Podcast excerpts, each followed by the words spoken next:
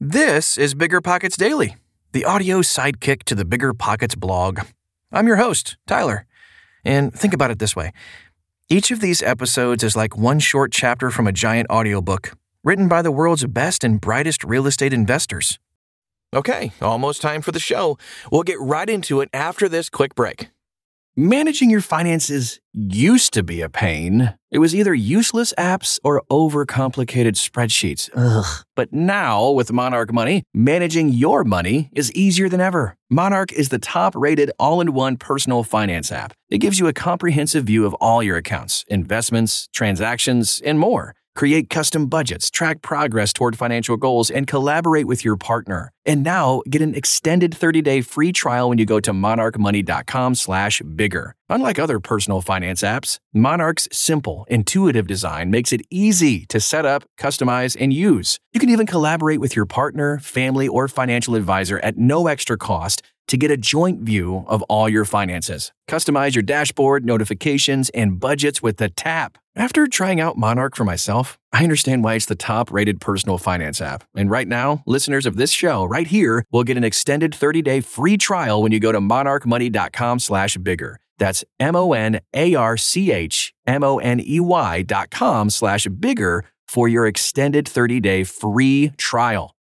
This show is sponsored by Airbnb. Did you know that a long time ago, before I ever started my real estate business, I turned one of my first primary residences into an Airbnb, and that's the extra income that I needed from Airbnb that gave me the confidence to go out and work for myself and eventually quit my nine to five job, and now I have dozens of Airbnbs all over the country. I've even partnered up with the old David Green on a recent property in Scottsdale to take our portfolio to the next level, and of course, we host it on Airbnb. But you don't need to be a full-time real estate investor to start on Airbnb. As a matter of fact, I was self-managing ten properties while working my nine to five job, so I know anybody can do it. Think about it this way. You're looking for extra income and going on a vacation. Wouldn't it be great to rent out your space and let your property pay for itself while you're gone? I did this one time. I pitched my wife and my roommate, because we were house hacking, on the idea of renting out our home, and it paid for all of our expenses on a trip to Mexico City. So go and give it a try. It might just change your life, just like it did mine. And I really do mean that. Your home might be worth more than you think. Find out how much at airbnb.com slash host. The dream of owning a vacation home can be daunting, from finding the best guests, to the maintenance, to organizing the cleaners after every guest day. With Vacasa, they make that dream into a reality. As a full-service vacation home management company with vacation homes in key destinations across the U S, they know a thing about how to make owning a vacation home easy and profitable. On top of proactive property maintenance visits by professional local teams, a hospitality-driven booking platform, and around-the-clock support, Vacasa earns homeowners an average of twenty percent more revenue from their vacation homes. Vacasa is always thinking of ways to simplify the vacation home owning experience by putting your home to work for you. If you're looking to make more from your vacation home, work with the reliable property manager, and finally have peace of mind, partner with Vacasa at vacasa.com slash biggerpockets. That's vacasa.com slash biggerpockets. What is commingling, and is it legal? By Anthony Greer. Commingling refers to the combining or intermingling of funds that may be coming from various sources or earmarked for different purposes. As a real estate investor, commingling can help diversify your portfolio and expand your potential. As a property owner, you must clearly understand where your funds are coming from and what they're for, so that you can use them appropriately. So in today's podcast, we'll explain what commingling is, when it's advantageous, and when it could be illegal. What is commingling? In real estate, commingling means different things to different people, real estate investors and everyday people. In real estate investing, a fiduciary has the authority to commingle funds for the client's benefit. Commingled real estate funds involve collecting and combining investor assets into a single investment entity. A fund manager can purchase and manage properties directly with this pooled capital. Be mindful that when you invest in real estate with other people, your investment may get classified as a security and require you to meet specific requirements outlined by the Securities and Exchange Commission, S E C. To mitigate the risk of commingling, some real estate investors put their cash in mutual funds into trust accounts or dedicated escrow accounts, which a third party then manages. Others open separate bank accounts for each invested property. Either way, you should avoid mixing personal and investment funds at any cost. no matter how insignificant. Rental property owners. Commingling happens when a landlord mixes personal income or business funds with a tenant's security deposit check. When a tenant provides a security deposit to their landlord, the landlord becomes their fiduciary. In other words, the landlord is legally obligated to protect these funds and refrain from using them for personal expenses. These funds should be placed into a designated fiduciary account and only touched when the tenant moves out and gets their security deposit back, minus the cost of cleaning and repairs. Agents and brokers. Commingling occurs when they mix personal funds with the funds of a client.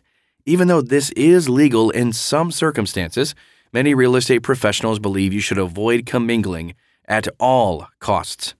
If an agent or broker is illegally commingling funds, they risk getting their license revoked or suspended.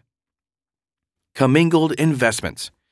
If you're investing in real estate, you're probably already commingling without even knowing it. Here are a few common commingled investments.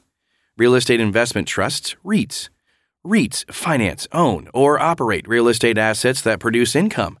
They're often physical assets such as office buildings, apartment complexes, storage facilities, and warehouses, but they can also offer financing to assist others in acquiring income-generating real estate. Mutual funds. Mutual funds are mutually purchased stocks, bonds, and other investments. In real estate, mutual funds often invest in REITs and real estate operating organizations. Crowdfunding. Real estate crowdfunding allows you to invest money with others online to purchase a real estate asset or a portion of it as a group. Crowdfunded investments can give you access to otherwise exclusive private investments that aren't offered to the general public but can deliver high returns, like high-rises. Advantages of commingling. Legal commingling comes with fantastic advantages for fund investors and everyday people. Commingled investments let you increase your passive income stream, diversify your portfolio, acquire properties with higher returns you can't afford to purchase alone, and partner with others to gain access to exclusive private investment opportunities. That being said, when is commingling illegal? Most illegal commingling occurs when you fix your personal assets with a client's or tenant's business assets. If you're working with an investment manager, they have a fiduciary responsibility to follow certain standards and specifications when managing your assets. Failure to do so violates the contract they have made with you. Rental property owners also have to be mindful of illegal commingling. For example, depositing a tenant's security deposit in your personal account is illegal. Security deposits should be placed into a designated trust account and only touched when you're refunding that deposit. By the way, if you're ever concerned about commingling, refer to the Bigger Pockets forums. Bigger Pockets exists because we just want to help ordinary people build wealth through real estate, which includes any questions you have on your journey. Check it out at bigger pockets dot com.